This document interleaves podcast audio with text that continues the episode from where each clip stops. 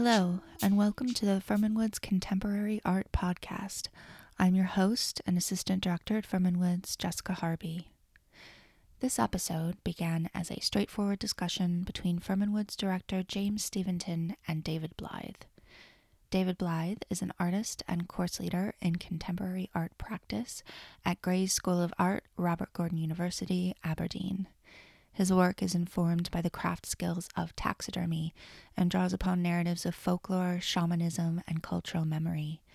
David's work will be included in our upcoming exhibition, The House Shall Be Preserved, at Rockingham Castle starting 11th of July 2021. So, yes, this episode began as a straightforward discussion and grew into something a bit different, inspired by David's description of his process and the way he has trained his mind to make connections.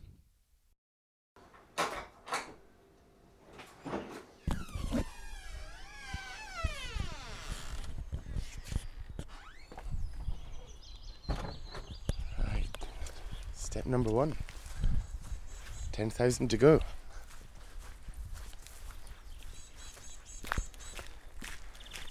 Yeah, if I go around to the front of the house, there's a bit of stone that's been carved in, and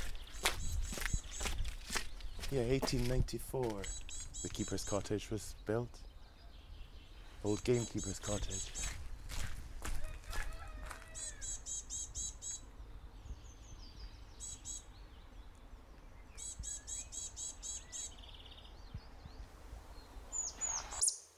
You, you pick something up that's sort of dead and injured and dirty, effectively, you know, and you just want, want to sort of like restore and and can repair it, you know, and return it to some kind of you know acceptable position. I don't want to be no taxidermist, you know. I ain't no taxidermist. I've got no interest in eye gloss and and lip varnish and all that kind of stuff. I don't do that. It's just about some sort of reparation or something, you know. Part 1. I ain't no taxidermist. I've always liked your description of yourself as an artist, where you say you like animals, art, and people, and you try and make work that helps them get along better. It's no secret that my work really concerns itself with human animal relations. You know, it, it has done for many, many, many years. Um, I've always seen myself as some sort of advocate of animals, you know, to give voice or representation to a sort of silenced species. Um, and in taxidermy, you know, you know, I came to that, you know, through my studies, you know. Um, I realised it was a sort of really useful vehicle to sort of create encounters between the gallery viewer and the animal, to sort of disrupt that sort of posture and elegance and of the sort of context of the gallery and to introduce something wild or feral um, into that, you know. So that engagement um, with animals has, has been a sustained and, and close relationship, you know, throughout my whole sort of career as an artist, whatever. And if, if you use those terms, whatever. But um, you know, the funny thing is, you know, I, I think about, you know, back in the early sort of days, you know, the stuffed pet rescue center, you know, my uh, my shed that I had, you know, that I set up, you know, as as a sort of charity, you know, to sort of care for sort of dead animals, you know, it was a sort of like restorative sort of service, I suppose, a yeah, a public service that could provide some sort of afterlife, um, for animals, um, but the thing is about that, you know, um, taxidermy itself is it's a lonely business, you know, and all that sort of hanging around with dead animals and things like that, you know, it's it's not always that healthy, you know, um, and there's a lot of time for sort of like reflection and and and sort of isolation there. Um, I see taxidermy almost as a form of necromancy, almost, you know, and it allows the individual to sort of listen. The more care that you put into it, you know, and in the 25 years, whatever that I've I've done it, you know, I've been pretty fortunate to learn from most of the wild species in, in the British Isles, you know.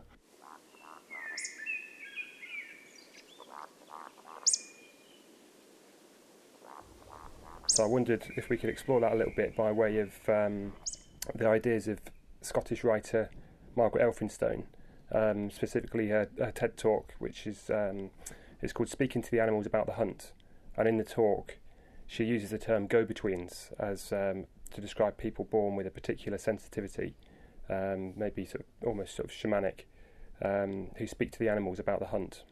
And she thinks about contemporary artists as go betweens and states that as we face an unimaginable future, we need people that can imagine. So, does, does that resonate at all with you? Yeah, it does have a resonance with me, but I like, you know, shamans almost or something, you know? And I'm quite uneasy about, you know, when sometimes people refer to sort of my working practices and I sometimes lack confidence in, in using that specific term yeah. in a sort of professional context, you know? I don't know. It, it's a bit of a sort of, sort of contested role, I suppose, in sort of Western capitalist society or something like that. But yeah, I think it's um, it's kind of been um, trivialized. I think, but I yeah. think what's interesting about your work. I mean, all artwork you need a bit of um, suspension of disbelief to engage with the work. But there's something about your work that I think that makes that easy. Yeah, you know, I, suppose you know the sort of label artist is probably the closest thing we've got in our society to perhaps understand or describe it is what I do. Mm-hmm. You know, it's probably somebody else's job to make that distinction. You know, I don't have to bother with that kind of thing. You know, I'd like to think that I do sort of follow in some sort of traditional sort of great art shaman. You know, like you know Joseph yeah, Beuys, yeah. you know Paul Klee, Dubuffet, all that kind of thing. But you know, I'm a huge fan of Jimmy Durham as well. Uh, he's uh, you know w- wonderful, wonderful uh, influence to me, and and but latterly also like you know Marcus Coates as well. You know, he's very sort of interesting work. You know, coming from from Marcus Coates, and and equally, you know, it's quite curious. You know, he sort of paints the shaman sometimes a, as a sort of Ali G sort of type character. You know, um, and there's this whole sort of skepticism at, around that kind of you know perception and and and portrayal of that sort of role. Yeah. You know, but um, yeah, yeah. Some of his later works, like you know, Question of Movement, they're absolutely you know stripped back to to at essence. You know, really amazing thing pieces of work. You know, so. But you know, Margaret, you know, she speaks about go-betweens and you know that suggests a, a, sort of movement of sorts. I think you know, um, and maybe that's you know might even reflect some sort of balancing of scales, the bargaining yeah. over sort of the natural order of things. Um, I read an interesting book on a um, by Agamben once. Um, very thin book. I like thin books, you know, um, but it touches on these kinds of issues as well, you know. Yeah, I think I think she says something like along the lines. Um, um, to imagine takes courage. So I was thinking, you know, you surrounding yourself with these dead animals, it takes a bit of courage to do that. Yeah, yeah. And it's uh, you know sometimes been a bit of a sort of lonely mm-hmm. path, you know. So, so wary of that, you know, and and and maybe a need to sort of withdraw from from society at at, at some points, you know, and uh, to withdraw from the world in order to to sort of carry out or perform or to find quiet to listen, I suppose.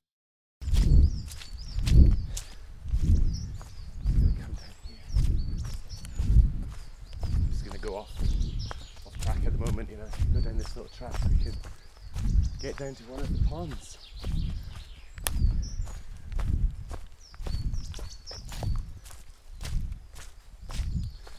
Part 2 when two separate events occur simultaneously pertaining to the same object of inquiry, we must always pay strict attention. It is about reading things, learning things, knowing things, and then trying to absorb them and forget them so that they just become part of the kind of just the understanding, you know?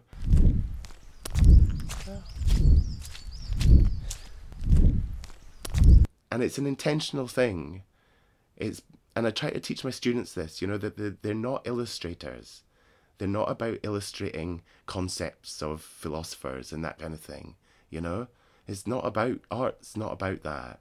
You know, if they go beyond that, if they can if they can, can sort of consume and digest it and and then embody it, I suppose, that's when they really understand it and can can be their work can be the thing, you know, and not just speak of the thing.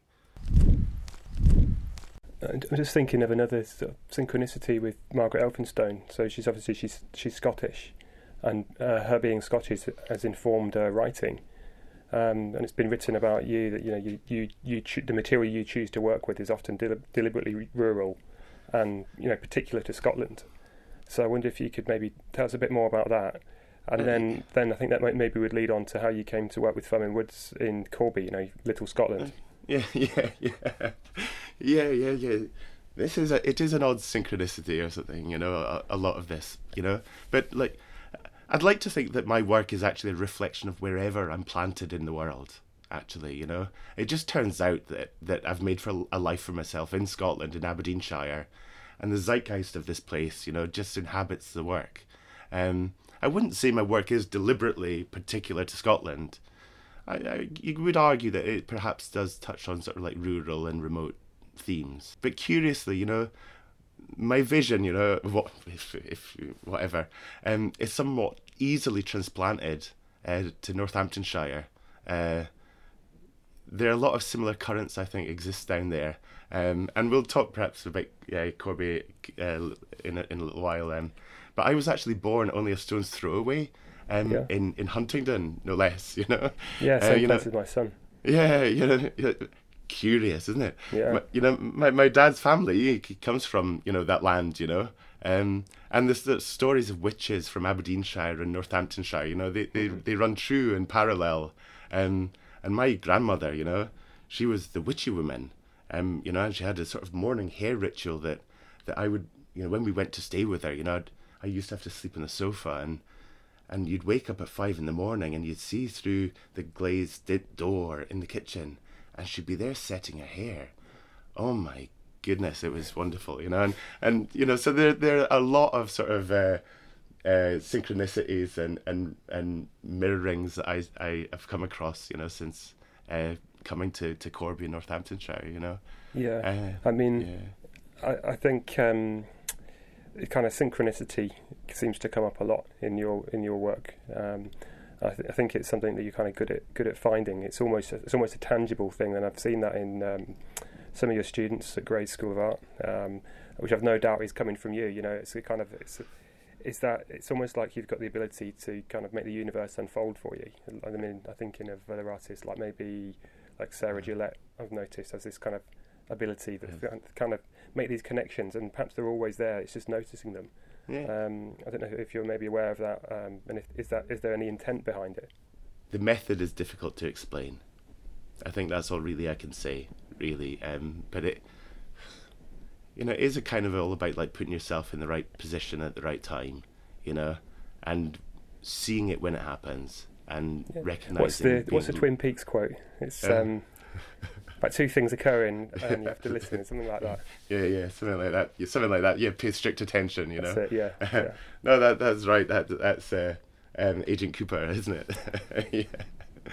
No, no, no. That's right. Um, it's it's funny though. You know, one of the things, you know, in, in some of the research, you know, about Corby and that, you know, because I did a lot of research before I came, you know, and and uh, I didn't necessarily find the things I was looking for when I first got there. Um, and and I've had you know three I'm, I've been there three or four times now you know. Um, and and it's curious the more times I've come uh, I, I I'm kind of getting it more and more and and I sort of feel that and I sort of sense that. Um, and just there was a very good book by Peter Hill um, sort of local sort of historian um, really wonderful guy by the way. I've, I've read I've got four four or five of his books actually. They're really really brilliant but he he talks in one of the books about these sort of like geological fault lines, you know, these fissures in the rock, you know, that release gas, and he talks about you know this sort of like Oracle of Delphi, you know, and and that th- these perhaps these fault lines travel all the way up, you know, like you know through you know up Aberdeenshire, whatever, you know, Yeah, down through yeah, Corby, whatever. yeah. And, It And it- reminds me of um, it's Bill Drummond calls it interstellar ley lines. You know that there's Mm. these kind of connections, and then um, whenever anything happens somewhere, kind of I think he called it something spiritually mega, whatever that means. You know, his his example is um, there's a there's a manhole cover outside of um, the Canal Club in Liverpool where the Beatles first met. That's a kind of opening of these Yeah, of this yeah. kind of this channel. But yeah, for sure, there feels like there's kind of something connecting. Um, I mean, it's historic with Corby. Obviously, people walked from Scotland to Corby for the steel.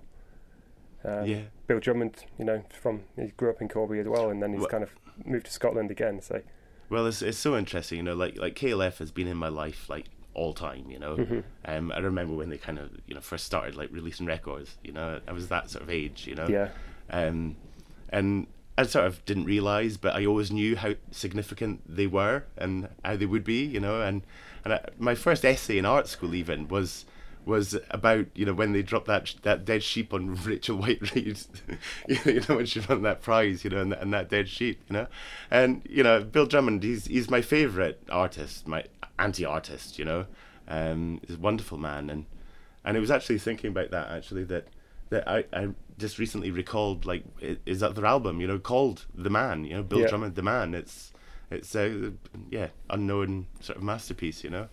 Um, but they're curious, yeah. There, there's several curious things around around Bill Drummond. Um, I'll tell you, I'll Um, tell you a story about Bill Drummond. Um, um, he, so he used to go to school, Kingswood School, Corby. Um, eventually, that's where I went. At, at the time, that's where my my mum was at school, and um, I, I don't quite remember the details, but apparently. Um, her, her friend Norma, give her a, a shout out on the podcast, um, fancied Bill Drummond, you know, so they were going Oh, up yeah. to Liverpool for Oh, whatever yeah. reason. Where obviously Bill Drummond spent some time in his life as well, and um, my mum went along on this school trip to Liverpool, and that's where she met my dad. oh wow! What? What? Really? Yeah, yeah. oh wow! That's so funny. Yeah, He he did actually come up um, when when we set up the the art, arts collective up in Aberdeen, um, Limousine Bull. Um, he came up to do a talk actually at, in our space, um, when he was doing the, the smell of sulphur in the in the wind. Mhm. You know that project. You know it was it was it was great to, to have him sort of come on. I'm sure I um, crossed paths with Fermynwoods at some point. Um, we've been in, been in contact before, and um, he says that our geographical location has a special meaning for him. Is that right? Did I he think say he that? caught a Yeah, fish in yeah. Thrapston or something like that.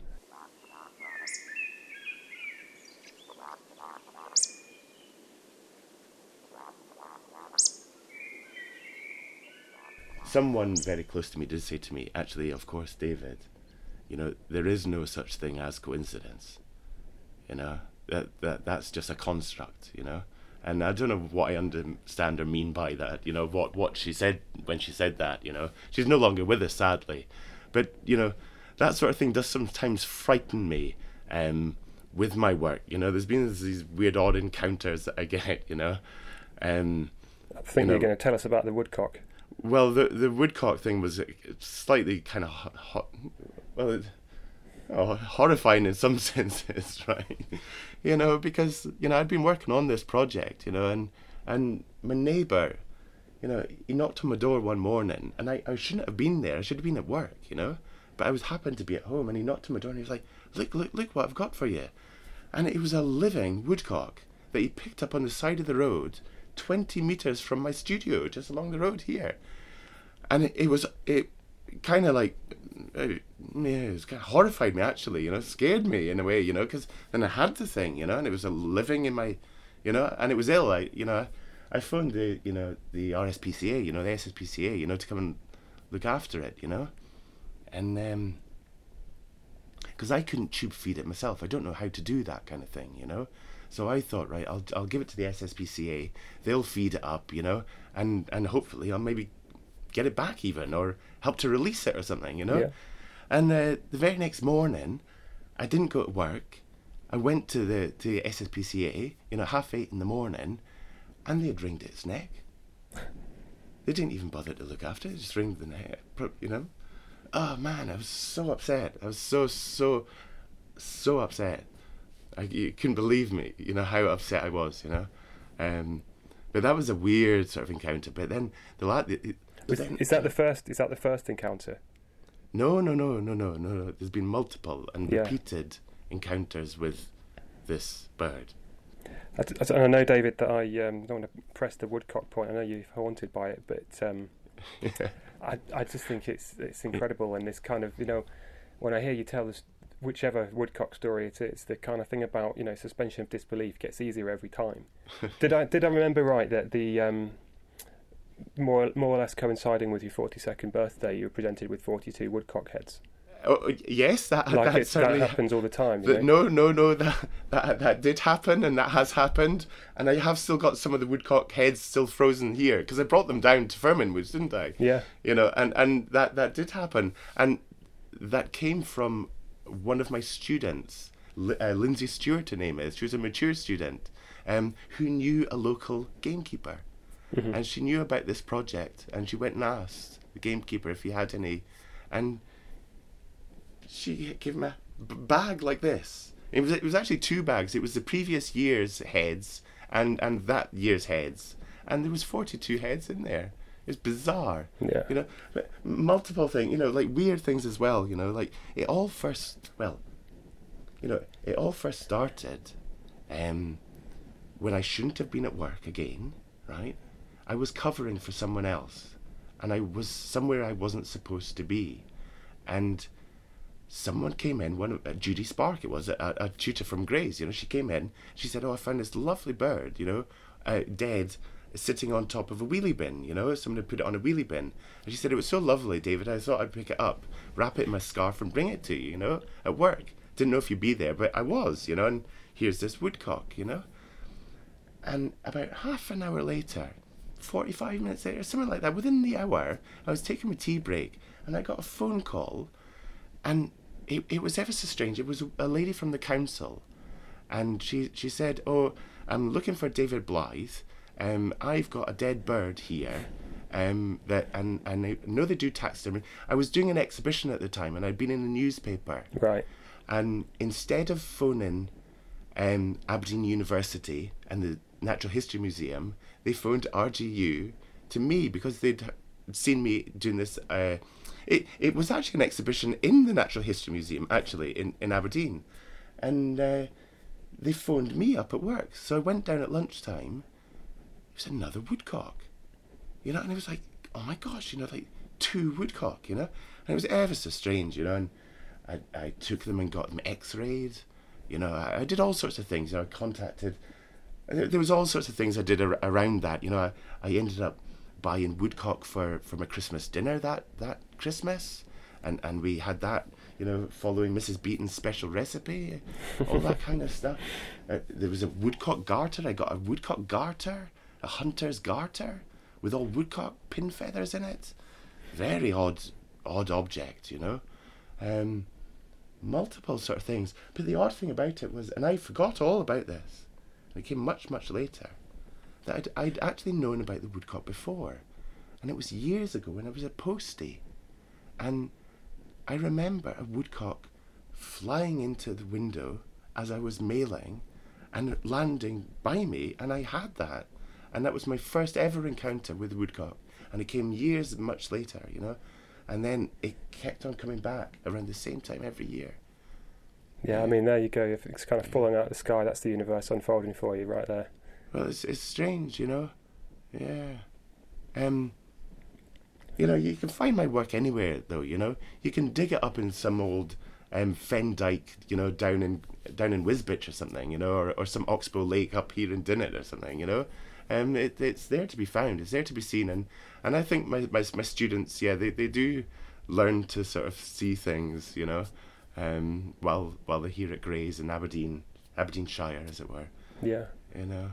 yeah. Yeah, yeah. T- sometimes I've seen it happen around you, and it's kind of spooky. Like, um, I remember we had conversations about your first ideas about Rockingham and game and hare coursing and all of that, and then of course you found the hare at Well, what, what, what, you you were there that morning. But Yeah. it- what was his name? Andy was it? Who who was Yeah, there? that's right, Andy Ethorn. yeah. And you know, it was no lie, was it? You know, Mhm. it was it was it was weird. It was really weird. You know, and just for the for the listeners, you know, um, I I was just down for a few days, wasn't it? Really, um, and on the morning that I left, I I'd run out of I'd run out of tobacco the night before, and I thought, oh gosh, I'm gonna have to go to the shop early in the morning, in order to then get ready, whatever like that, so I can leave to come back up to Scotland like that. So I was up early. It was up like half seven, eight o'clock, or so, or about half seven, something like that. And I went out, and here's this hare lying on the track. You know, just like lying there. It's like breathing, you know? And it kind of, again, it frightens the hell out of me, you know? But then you realise, oh gosh, you know, and you like, you start stroking it, you know, and, and, you know, stroking its head and its chest, and it's just breathing there, lying there, you know? And I actually left before it took its last breath, right? I, I didn't stay there and like stroke till, till it's died. I actually left and, and give it its own space to sort of die. You know, I thought that was actually right to give it its own sort of space and time, as it were. Um, we we both should never have been there anyway. You know, that's the weirdest encounter of it all. You know, You, you and the hare. me and the hare. Yeah. Mm. Ah. Oh, look what I found here. Oh, it's a it's a hare's leg. It's a fr- it's the front paw of a hare. Um, it's got the scapula. It's, it's got the arms attached, the the the bones attached, but the paw is, is still a furry little foot. That's funny. You do get hares around here, but they're not that they're not that common. Now I've I've found one or two dead ones just on the roadside before, in the years I've been here, but they don't they don't seem to frequent around here too much. So I wonder where this has come from. I can't see anything around me.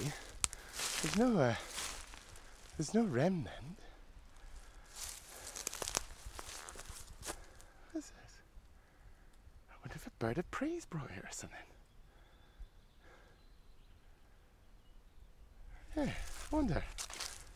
Seems to have just kind of like teleported from the sky, I suppose. That's funny, I'll take that home with me in my pocket.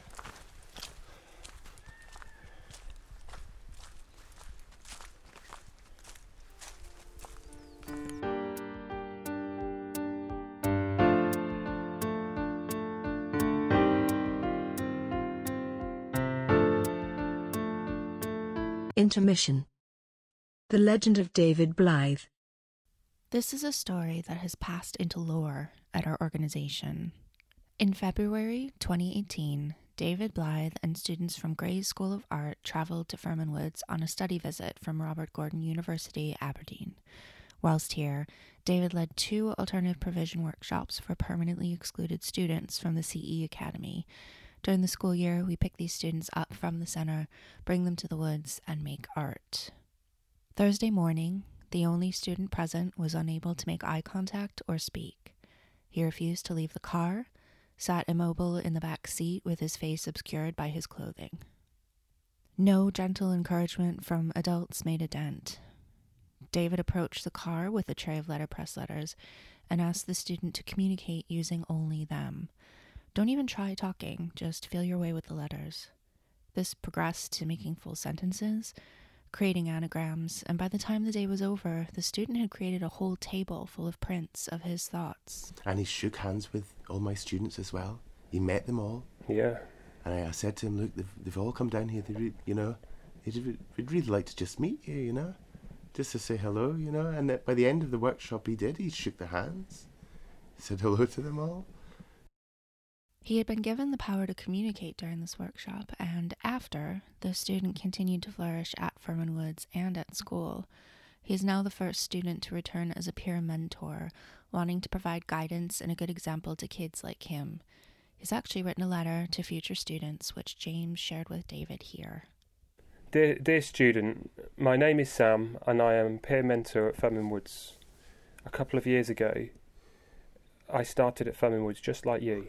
My first opinion on Woods was good because I like the outdoors, so an immediate response was this looks good. Some of the workshops I liked, but some were not my thing. But I kept going with it because I realised there would be some workshops in the future that I'd like. There were a couple of weeks where I didn't like what we were doing, but I persevered. Through keeping going with it, I'm now a peer mentor. I got my Bronze Arts Award. I also sold work at an exhibition at the Alfred East Gallery in Kettering and won overall first prize for the best work in the Youth Open exhibition. I enjoyed the electronic and technology workshops more. I liked the music workshop with Daniel Johnson and the time we made those speakers with David Birchall. I learnt quite a bit. I learnt how to, to use a DJ setup and stuff like that that seems basic and you wouldn't necessarily know about it, but it's actually quite simple once you've been shown. People might seem discouraged by it if it seems difficult, but it wasn't. The workshops opened up a door for me. I thought, I can have a go at that. It built my confidence. It made me feel I could achieve anything. Give it a shot. Students hear about Fermynwoods at our school, but don't necessarily want to do it. Have an open mind. When I was there, there were people who didn't want to do it, but allow yourself to experiment and play and have fun. It doesn't matter if it goes wrong. Gosh. Best wishes, Sam. My goodness, eh? My goodness. Incidentally, the next day the car arrived and released a number of highly energetic students. It's a flock of birds, a herd of deer, and a chaos of students. David began that workshop by dropping a dead bird on the table. And that, Fermynwoods legend goes, is how you run alternative provision workshops.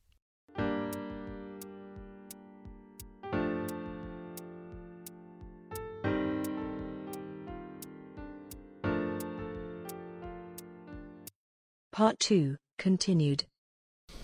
I wonder. I mean, that's kind of brought it right back to animals. If we could spin it off in a bit of a different direction. I'm just thinking. Oh um, yeah. again the um, Margaret Elphinstone talk. There's a lovely, lovely section where she says she hears people talking about us being in the post-agricultural age, the post-industrial age, the digital age, whatever, Mm. and she says, "What did you have for dinner?" You know, we're not really that far away from where we've always been, Yeah. and I think in your case you're much closer to that. But I'm quite interested. I've heard, you know, you're kind of making explorations into the digital world, and I wonder what that means for you. Right, right. You know, so so, you know, by means of the digital, I suppose you know we're talking sort of about technology, I suppose, yeah. you know, that kind of sort of thing, you know, and and yeah, I think the answer is yes. Um, I do need to have a bit of a sort of, you know, I I want to have a little bit of a sort of temporary pause on a few things, just so I can, you know, expand my sort of knowledge and new exploration into to technology in some aspects. Top of my list, though, James, is sort of astrological birth charts. Right. I, I, I want to, to learn that that skill, that technology, you know, and maybe a bit of tree of life, that kind of thing. A little, I need to lo- know a little bit more about that kind of stuff. Um, but I've got, you know, I, I, I'm I'm a dad, you know. I've got two young teenage, uh, you know, I've got a teenage son and a teenage Yeah. daughter, you know, and and we're gonna do uh, a bit of Raspberry Pi, and we're gonna get another deck. So we're gonna do some some decks. We're gonna learn some mixing. But my son, he really likes his music. Um, not that he plays music, but he likes, you know, early rave. You know, Great. you know, you know, great stuff. You know, um, but but also like we've we've got a couple of um, headsets. You know, and VR. VR goggle Yeah. things. You know, and and I'm starting to get applications from my students, for new entry students who are submitting through through VR in their in their actual applications. So I kind of need to learn a little bit of Gravity Sketch and Blender, that kind of thing. Um, but I, I think I quite like AR more than I do VR. You Yeah. know, I've always felt AR kind of like reduces the body, and and AR something that is more than the body in a way. You know, it's an amplified sense of the body, whereas VR seems to limit some of the senses you know, to enable other senses. Whereas uh, AR is is extends the body or something. Uh, uh, uh, something about that for me. Um, it's it's a it's a bit of a, a hurdle or a stumbling block, all the that goggles and stuff. Yeah. Um, I wonder if there's anything there with. Um, there's a guy called Jaron Lanier, who's one of the sort of Silicon Valley pioneers of um, VR, probably in the 80s, you know. And um, he's written about kind of what it feels like to have a um, an octopus tentacle as a hand. yeah. And suddenly you're kind of developing Mm. these new synapses because it's convincing enough that your brain starts to register. You know, it's like a ghost limb. Right. Yeah. Um, yeah. So that kind of Mm. other ways of knowing the animal, it might come through Yeah. digital. Oh, that's really quite interesting, you know, because I, I, I, I've got like medical books on amputation, all that kind of sort of stuff, you know, and, and with a certain knowledge of taxidermy, and then just kind of, you know, being a haptic person myself, you know, Yeah. I, I, you kind of get a sense of of how things work, and I'd love to know what an octopus's tentacle felt like. But the deer come here, you see.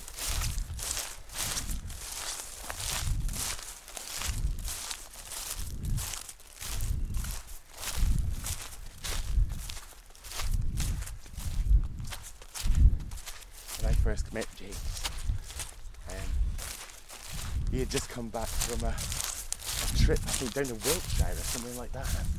And he'd been down there skinning some deer. So it's like a skinning workshop or something. You know, and I kind of thought straight away, oh, this is my kind of god, you know. It's funny, you know, because, like, you know, the deer, you know, it's been a bit of a totem animal guide sort of, I, I don't know what you want to call it for me anyway you know, and uh,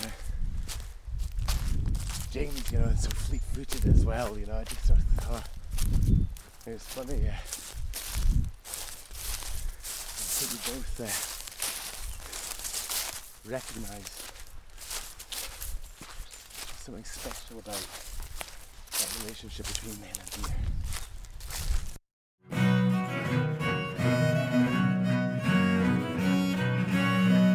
Part 3 Crimes Against the King's Venison.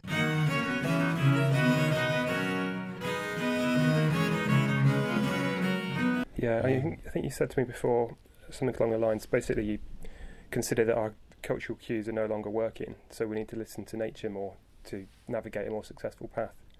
Um, Yeah. so maybe you could elaborate a little bit on that. And I'm also thinking about um, some of the work you've been developing about kind of game feeding the house at Rockingham ahead of our forthcoming exhibition this year.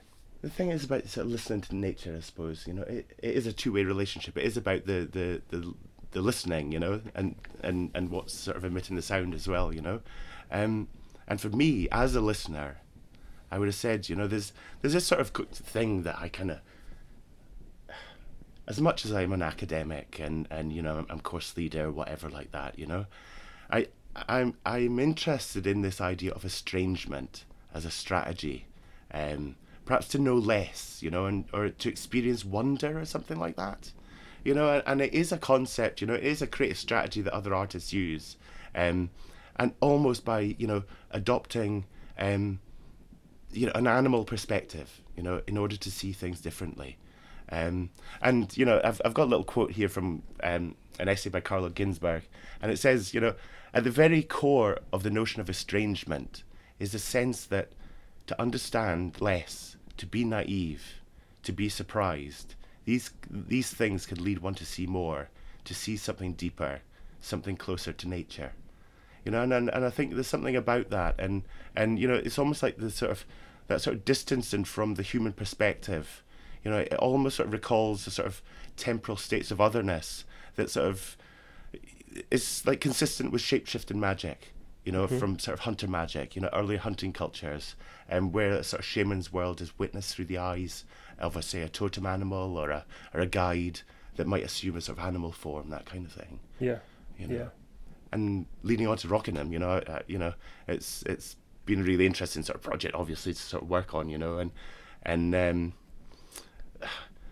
you know, I, I suppose you know I've I focus on the sort of hierarchy of the sort of forest law and the, and the sort of appointment of the sort of officers to sort of like you know govern the, the, the forest and and sort of prevent sort of poaching and and uh, wood theft and that kind of thing you know and I've, I've got into all the sort of different symbols of the offices you know the the sort of verderers and regarders and the agisters you know who set the sort of grazing taxes and, and sort of pannage, pannage taxes that kind of thing you know.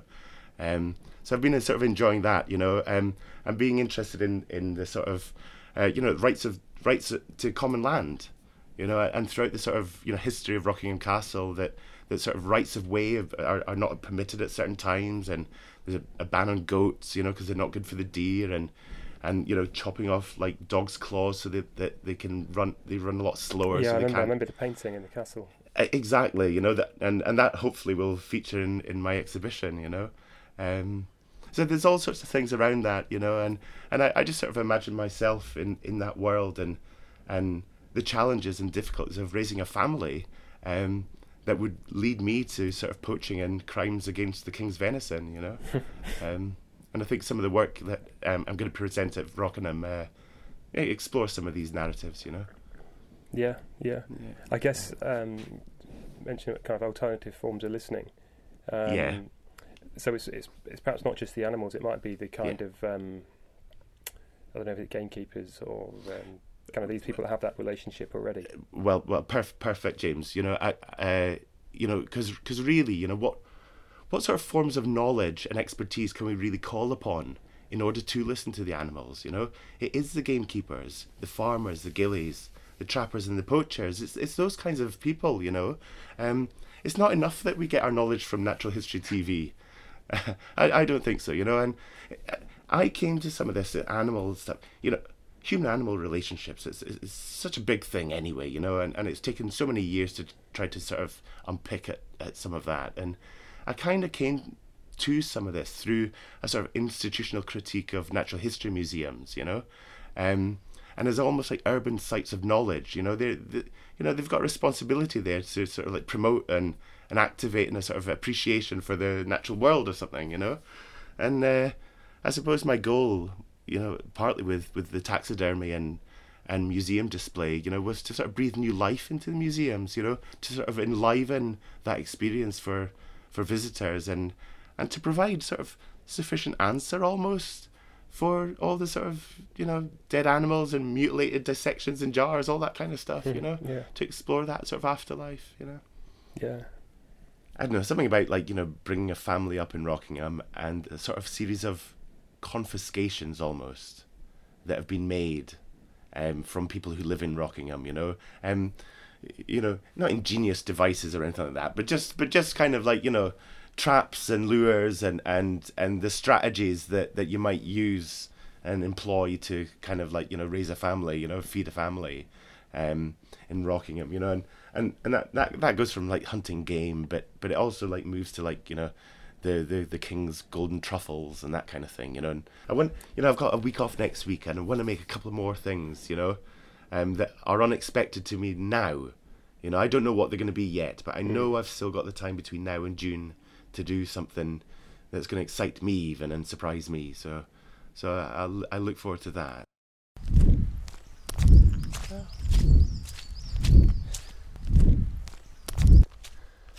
Well, there's actually someone here.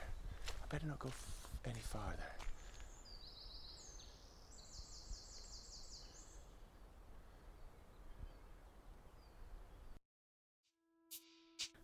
Thank you for listening to the Fermynwoods Contemporary Art Podcast. If you enjoy our podcast, make sure to positively rate, review, and subscribe on your podcatcher. It helps other people find the podcast and it makes us feel good about ourselves.